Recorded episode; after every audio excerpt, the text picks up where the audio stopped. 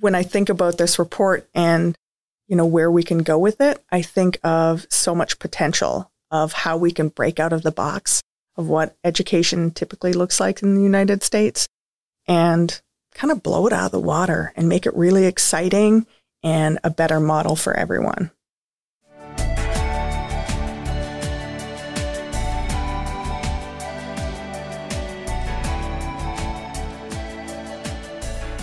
Hello, everyone. Welcome to Native Minnesota, a podcast about the Native American experience in Minnesota and beyond. I'm your host, Rebecca Crooks-Stratton, Secretary-Treasurer of the Shakopee Mdewakanton Sioux community. This podcast is a project of Understand Native Minnesota, a campaign focused on improving the narrative about Native Americans in Minnesota's public schools. Today, I'm joined by Odia Wood-Krueger. Odia is the author and principal investigator for our campaign's new research report called Restoring Our Place. It assesses what resources Minnesota educators are using to teach Native American subject matter, what is most helpful, what gaps exist, and what resources are still needed. Odia has been working in public education for the past 20 years, and her career has focused on making education better for all students, Native and non-Native. We had a great conversation talking about the interesting things she's learned during this research and her career more broadly. I hope you enjoy. Well, good afternoon. I'm here today with Odia Wood-Krueger, who is the principal on a report that was just released around education in Minnesota. I'm really excited to visit with you today, and thank you so much for being on our podcast. Well, thank you so much for having me. It's a real honor to have worked on this project with you and, of course, to be here today. Well, thank you so much. I guess let's just start out, and can you tell us a little bit about your background and, you know, where'd you grow up and how did you come to where you are today? Oh, gosh. That might be a really long story. So, born and raised in Saskatoon, Saskatchewan, Canada. I was, you know, did all of my schooling there, my undergrad, Bachelor of Education. And then I was thinking about this today. It's been 20 years since I left Saskatchewan and I started my foray into, you know, into American education. And so I've sort of been hopscotched around the U.S., I did a little stint in British Columbia teaching, but I've been here in Minnesota since 2008. Live in Minneapolis, about a mile from George Floyd Square with my husband.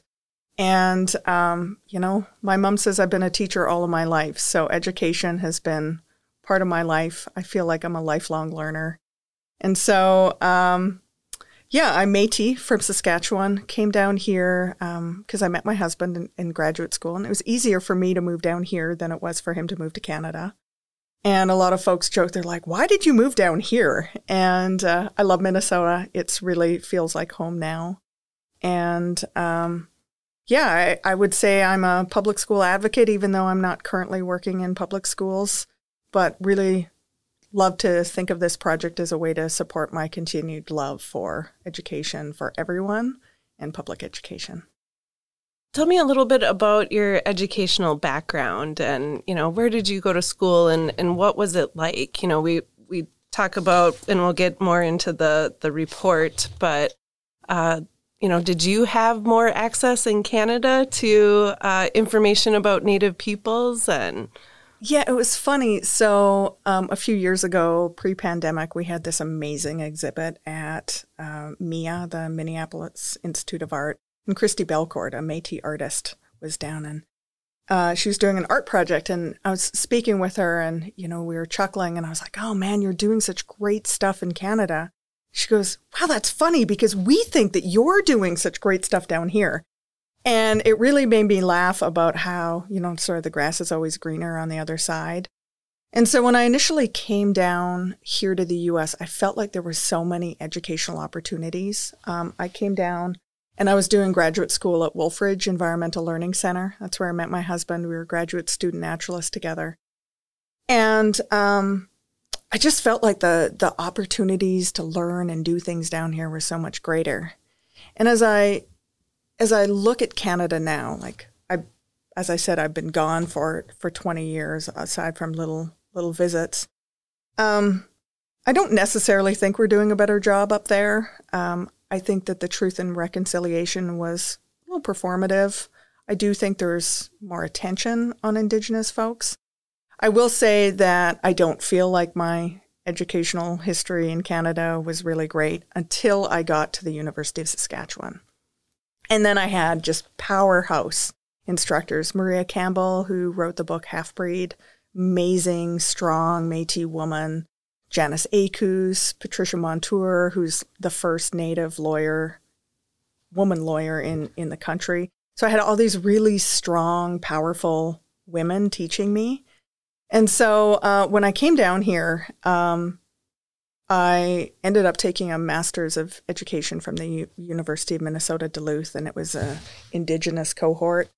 And the students I was with were Indigenous, but none of our professors were. And so it really felt like a bit of a bait and switch. And so I recently started a Master's of Education at the University of Saskatchewan. It kind of seems silly to do a second one. But it's a Master's of Indigenous Land-Based Education, and all my instructors are Native, and I get to learn off the land, and it's really phenomenal. And so I get to see what could be, and that's really exciting. And I guess when I think about this report and, you know, where we can go with it, I think of so much potential of how we can break out of the box of what education typically looks like in the United States, and kind of blow it out of the water and make it really exciting and a better model for everyone. What an amazing opportunity. Whole Indigenous faculty and staff supporting that program. I think I might have to go to Canada. Well, I'm off to Yellowknife, Northwest Territories, for 2 weeks this summer, and I've never been there. I'm going to be on the shore of Great Slave Lake. And I get to learn from Leanne Simpson, who's just this phenomenal author for folks who don't know who she is. And then I get to take an Indigenous research methodology class while being on the land with elders. That sounds like an amazing opportunity. Oh, I love it. So with all of your years of experience, were there any findings in this report or in the research that surprised you? So I most recently, before consulting full-time, I worked for Minneapolis Public Schools for 9 years, and my job as a teacher on special assignment was to create experiential learning opportunities for teachers, do professional development, write curriculum. So a lot of the things that we talk about in this report was literally my job and my life for 9 years at MPS. And so I came to this report thinking, oh gosh, you know, I want to know why it was so hard to work with teachers all the time, and why weren't the teachers doing these things? And I think I want to say the probably the biggest thing I took away from this was how much it's changed me as I think about my own experience working from an Indigenous lens. But not to take away any responsibility for teachers, I also take away from this report that we just really haven't set people up for success. And so when we see this report, it's 617 folks responded. And I just think, all right, here are the people who really want to do better, right? I would say 99% of the people who responded want to do better. And they said, you know, we're doing the best we can with what we've got, but we don't have a lot. And we're kind of fumbling along, and we wish we knew more, and we really don't want to cause any more harm. And that was really, I guess it was kind of healing for me, because I maybe had harbored a little bit of anger, like, why aren't they doing more? And why aren't they working harder? And so for me, my key takeaway is that we're asking teachers to do a lot of things that we haven't set them up to feel successful in doing. And that's a shame. Because as Native people, we never want people to be shamed or blamed or, you know, made uncomfortable. And I think this is, I look at this as the potential for a great partnership. And as we move forward, who knows where we can go when we work together. And that's really what I hope we take away from this. You commented just now about a teacher saying they don't want to do more harm. That's, you know, an interesting thing to come out of the conversation, because there are a lot of curriculum and resources that actually probably do more harm and spread misinformation. And so how do we, you know, look at going back and undoing some of the harm that has been done through some of the resources? And I think the report gives us a pathway forward. Certainly. And I think as we look at curriculum developers and things like that, they often have this fantastical or mystical idea of who Native people are. And so we end up with these resources that are either rife with trauma or a skewed historical lens or, you know, just blatantly wrong. And so teachers are starting to become aware of like, oh, whose lens are they teaching through? And I feel that some teachers will inadvertently whitewash their curriculum for fear of causing that harm. And so this report really has the potential to support teachers who've always been in our corner, so to speak, but just unsure of how to do it in a respectful and responsible way. Yeah. Yeah. Well, I should probably give our listeners just a little bit of background on this report. So this report is one of the main goals of the Understand Native Minnesota project, which is a campaign to, you know, change the narrative in our K-12 schools. And this report is really going to be instrumental in the last phase of our campaign, which is going into grant making. To create resources, whether it's curriculum resources or training opportunities. And so we will use some of the lessons learned in this report to guide it. And the name of the report is Restoring Our Place, an analysis of Native American resources used in Minnesota's classrooms. And it's really got some great information. I think one thing the report spells out is that teachers often don't know where to start. So you just started to touch on this. Why do you think navigating this and finding the good quality curriculum about Native Americans is difficult? Well, I think it's tough because, one, while there are Native folks, Native professionals working in education, mainstream education isn't necessarily well suited for Indigenous people. It is a pretty strict and regimented system. And I think when we think about curriculum, at least here in the U.S., you know, aligning standards and, you know, goals and all of these very laid out formulaic ways in which we write curriculum it's not suited for the way we traditionally learn or the way we feel comfortable learning. And so I think mainstream curriculum companies have just sort of inserted themselves in because there's a need for the curriculum, that boxed package type thing that we think of when we think of curriculum.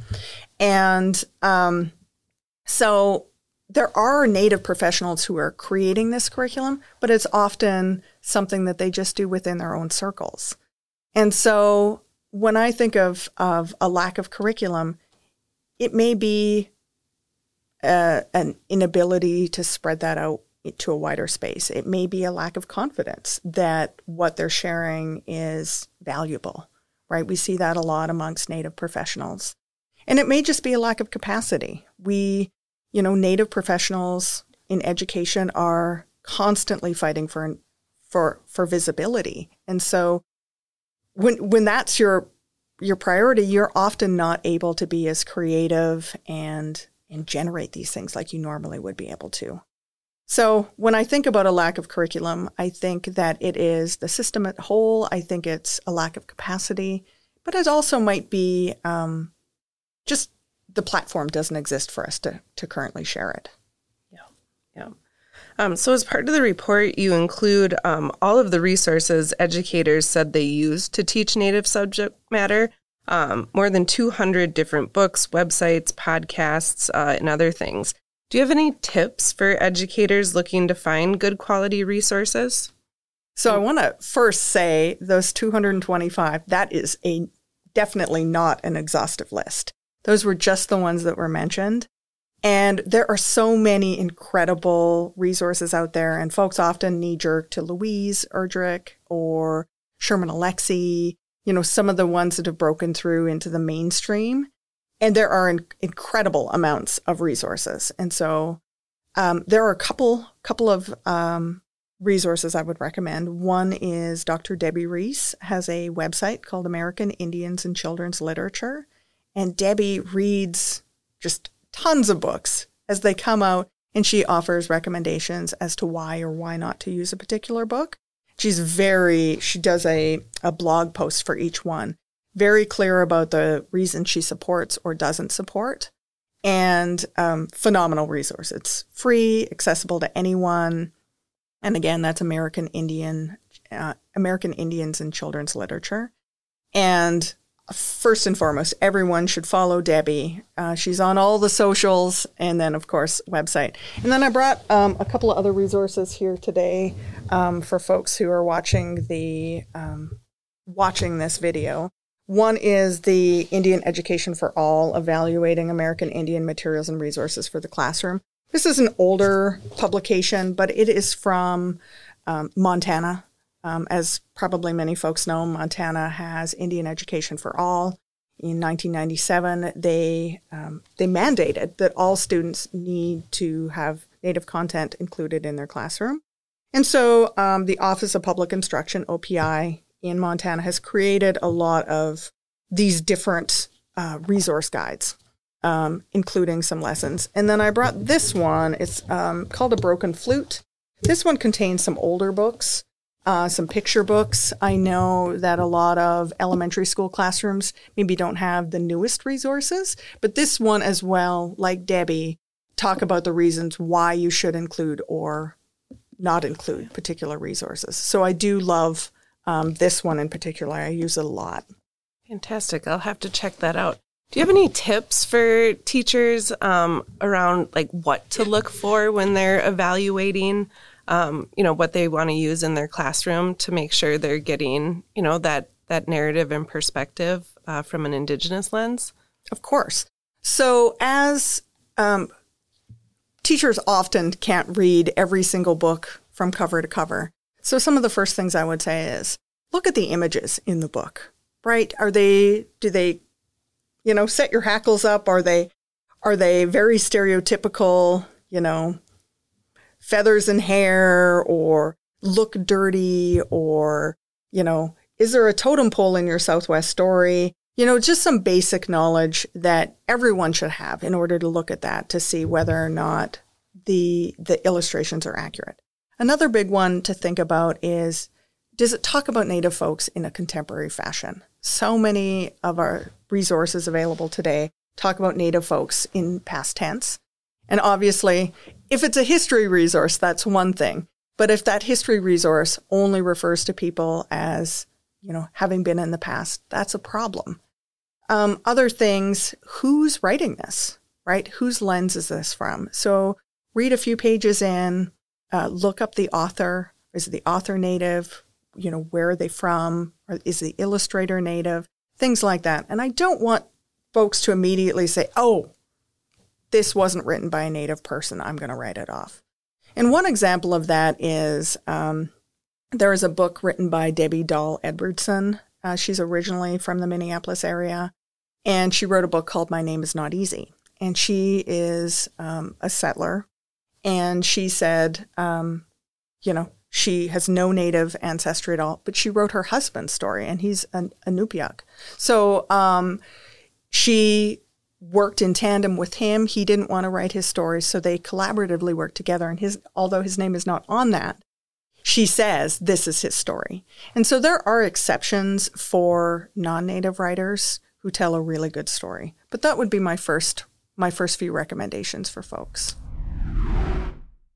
If you feel inspired by this episode and would like to learn more, I encourage you to read our new resource scan report, Restoring Our Place. In it, you'll find survey results from educators across Minnesota, as well as a list of resources educators use to teach Native subject matter, with color coding to indicate what resources are recommended or not. You can find it on our campaign website at understandnativemn.org. Now back to our episode. After compiling all this research, you and the report advisory committee developed a set of recommendations for how this situation could be improved. Can you share with us some of the recommendations? You bet. So first and foremost, I really want to hear from tribes, right? So I would love to sit down with all of the 11 tribal nations and say, hey, what content do you want? So how education is typically worked in Minnesota and many other states and provinces is the system itself is determined, and then we interject Native content into that as whoever sees fit. And so my real question is, well, what do the tribes want taught? How do we authentically add information that the tribes want into learning environments? And it shouldn't be, hey, here's the system, and let's plug it in as we see fit. I don't want it like that because Indigenous knowledge doesn't fit into mainstream systems. And so I would love to sit down with all of the tribal communities and say, okay, what are the essential understandings that you would like every Minnesotan to know about your community? Is there scope and sequence? And when I say scope and sequence, I think about when I used to teach in Minneapolis Public. You know, we would have wild ricing tools. And folks would say, well, you know, I taught wild ricing last year, so I don't want to teach it again. And that's fine. You know, the process of gathering and harvesting and processing wild rice is one thing. But let's talk water quality. Let's talk wildlife management and how the animals play a role in developing rice. Let's talk about genetically modified rice and the U of M trying to capture the wild rice genome. Like, there's so many other things that we can build on that we can sort of spiral up that knowledge of what our students are learning and really deepen their understanding of it's not simply the rice, it's that relationship to everything that rice is connected to that's also part of the story. So I would love that. That's always been my first and foremost priority of this report is really to honor the narrative that the tribes want. Another priority that we have is creating a repository of materials. You know, we've spent some time talking about curriculum and how to choose good curriculum, and that was the number one ask for educators and curriculum leaders. Give us embedded curriculum that we don't have to, you know, figure out if it's harmful or wrong, and then make it just fit into what we're already doing. So we don't have to fumble along and try and fit it into our existing curriculum. So the report itself has six recommendations. There are several. Would you like me to go through all of them? Yeah, why don't we just at least briefly mention what the six are? Okay. So again, the first one is to start off with tribal involvement. We also want to have that repository. We want to create more authentic resources. That is a big priority. We want to have more Native-specific professional development. We had a number of folks, about 37% of respondents, said that they've never received a Native-specific professional development. And that's a huge problem. Yeah, that's significant. Huh. And so some folks had said that they had received equity training, you know, so maybe they've talked about Native folks once or twice in there, but it wasn't Native-specific. So that's a problem. Another recommendation we have is to create an Indigenous Education for All MOOC or online course. So there was a similar one like that done at the University of Alberta where people could sign up. It was an 11-week online course, and it was about Indigenous people of Canada. But I would love to see an online course that children could take with their families. People who are interested in Native folks could just sign up and take it, and it would be online and accessible. I would also love to see, to build on that, opportunities for place-based learning around the state that students could sign up for and engage like face-to-face with Native community.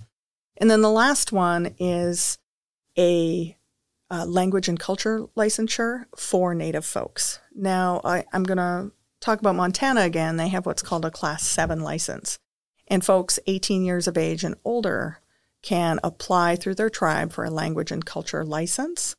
And it, one, it protects Native folks from, I guess, being exploited, you know, because a lot of Native folks do want to go in and teach, but they're often, you know, asked to do that for free, or they get dropped into situations that maybe aren't safe for them socially.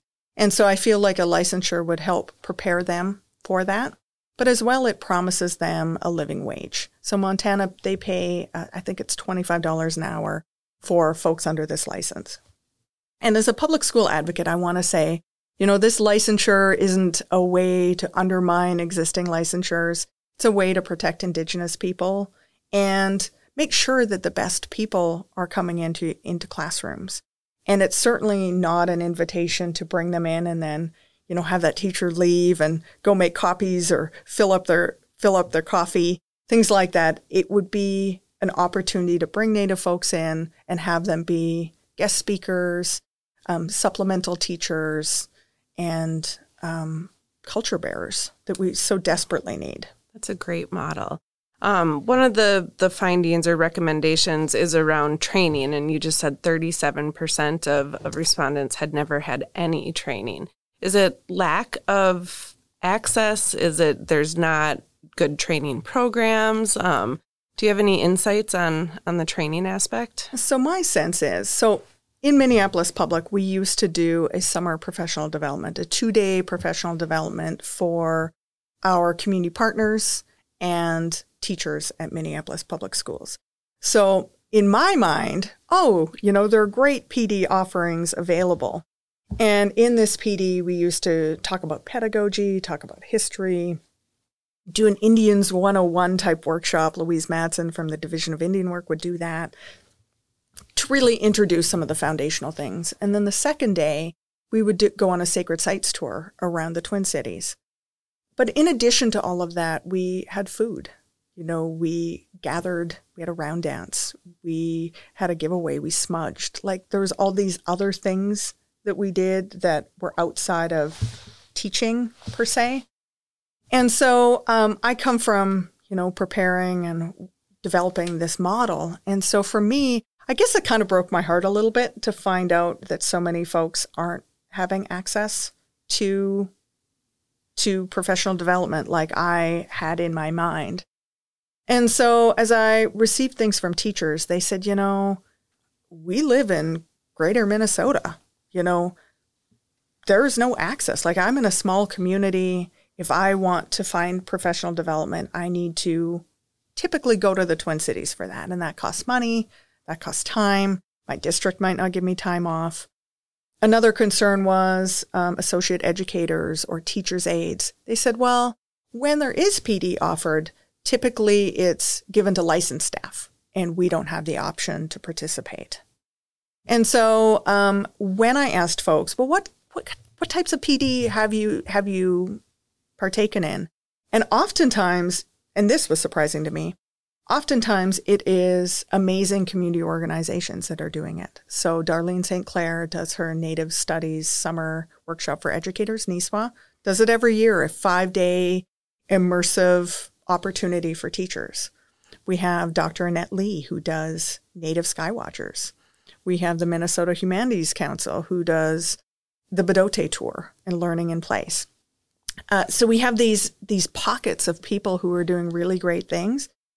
But it's not necessarily fully supported by MDE or school districts, or so it's, the onus is really on educators to find this, get the funding, get the time off, all of these things. And so there are all these continual roadblocks that are put in teachers' way to being successful in this. So that was also really surprising to me.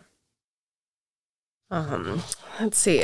We got a little bit of time left here, so wrap it up a little bit. But one hope we have for this report is that it'll be something policymakers, stakeholders can reference in the future as they're talking about education and curriculum. How do you hope this report will be used? you know, we've talked about it, how it is the first of its kind. You know, no one's ever done this in Minnesota. And when we stepped into this project, I guess we didn't really know what we would find, right? But we wanted it to be honest, and we wanted it to provide insight into where we were at.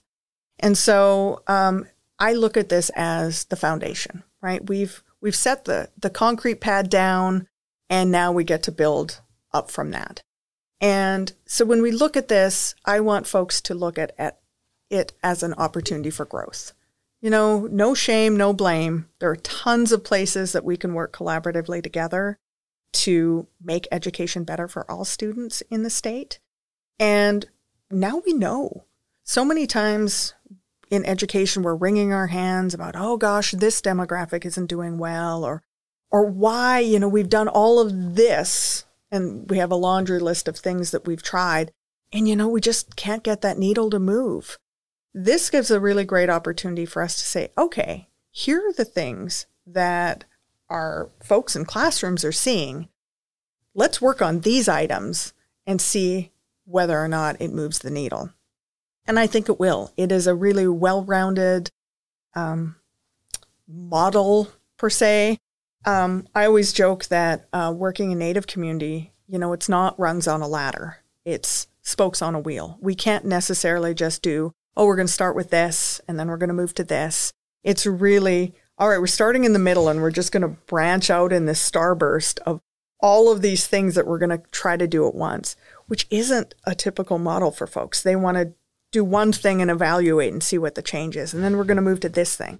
That just doesn't necessarily work within the scope of how Indigenous education should work. Yeah. And I think, you know, this report you just mentioned, how, you know, it's not all doom and gloom, or it's not all negative. As you were doing this work, you did, you know, talk to people who do feel supported in their efforts to, you know, change the narrative in their classroom, and who, you know, do see administrators wanting to do this. And as we go through this campaign, we see tremendous support from Minnesotans to include more in the K through 12 system about Native Americans. You know, like 90% of Minnesotans support that. Which is a shocking number. Yeah, absolute shocking number. Super majorities in all demographics, and I think everyone needs to hear that. You know, and inherently, I believe we all want to do better. And when I look at this report, I want to say to folks, okay, now that we know, so let's do it. Let's make it better for everyone. And that's really what I hope people take away from. First and foremost, read it. I think it's super fascinating. But also, let's collaborate. Let's see where this can take us. Yeah. Can you share maybe an inspiring story or message that you found while you were conducting this research? So there were so many teachers that were just making stuff, and they were so excited. And so one particular instructor, they taught 18-year-olds, and they used the Birchbark House to really compare the life of Omakias, the main character from Birchbark House, to their modern-day life. And I really loved that this instructor really took the book and personalized it. And the fact that it was high school students, I thought it was really fun and inventive for that instructor to do that. Another one has taken some Native culture and used it in comparison with Hmong ways of knowing. And I thought that was brilliant as well. And so we have teachers who essentially are just finding things and developing things and creating these really brilliant lessons that engage their students. And they're just doing this on their own. And that was, you know, filled me with pride. You know, as a teacher, I'm like, gosh, look at these people go. They're so clever. And that was exciting for me. And I hope as a process of this, we can also perhaps develop a cohort, a learning cohort of these amazing teachers. And we can collaborate and share resources and support them on their journey as they continue to grow and make things. Yeah. I think it's important to, you know, keep in mind there is a lot of good work going on out there, and it is fun to uncover that. But, you know, as we wrap up our conversation, could you just share a little bit about, you know, why is this research important? And why should people, especially educators, take the time to read it? And so, again, I think the report itself is fascinating. It's written in a way that's accessible for everyone to read. You can page through it, see what some of the things are. We didn't really dig into what's in the report, but, you know, I asked teachers, what are your gaps? You know, what standards are easiest to teach? What's most challenging? If you had a wish list, what would be on it? So we dug into the mindset of teachers. And I think folks should read it to really get an understanding of how teachers are thinking. And especially 2 years into this pandemic, we've put a lot on teachers. And I think it's fun to see these folks are the brightest, I think, you know, brightest light that we have here in Minnesota. Commitment to working with young people, commitment to teaching. You know, if anything, I would think, aside from healthcare, I think education is probably one of the hardest jobs that we've seen in the last 2 years. And despite all of that, we have folks who genuinely love teaching and love kids, all kids, and want to do well for all of them. And that's really exciting to me. And I hope that comes through the report as well. Yeah. Just for our listeners who haven't had an opportunity to read it, what is there one or two things that, you know, you think people should really know out of the report? What would be your highlights? So my highlights from there are we have some great work coming up. I think that the grant making process that you're doing is going to change the way education is in Minnesota. And I also think that it is good for especially lawmakers and administrators. There are verbatims in there directly from teachers and, you know, who are the survey respondents. Read them and see what people say and get insight into how much people care about education, how much they feel unsupported, conversely, how they feel supported. And I think that's what I want people to take away from is, this is an opportunity for us to move forward together. And despite whatever people take away out of that, I want them to feel resilience, our resilience, that despite all of the issues we've had historically in education systems, there is incredible work happening that's supporting all students in Minnesota. Fantastic. Well, Odia, thank you so much for being on the podcast today. And for all your work on this report. I do think it's a wonderful resource, and I'm really excited to share it with folks across Minnesota. Well, thank you so much, and as always, the honor is all mine. Thank you for joining me for the Native Minnesota podcast. For more episodes, please subscribe to our podcast on Apple Podcasts and Spotify. You can also visit our website, understandnativemn.org, to learn more about our campaign's work to improve the Native narrative in Minnesota's public schools.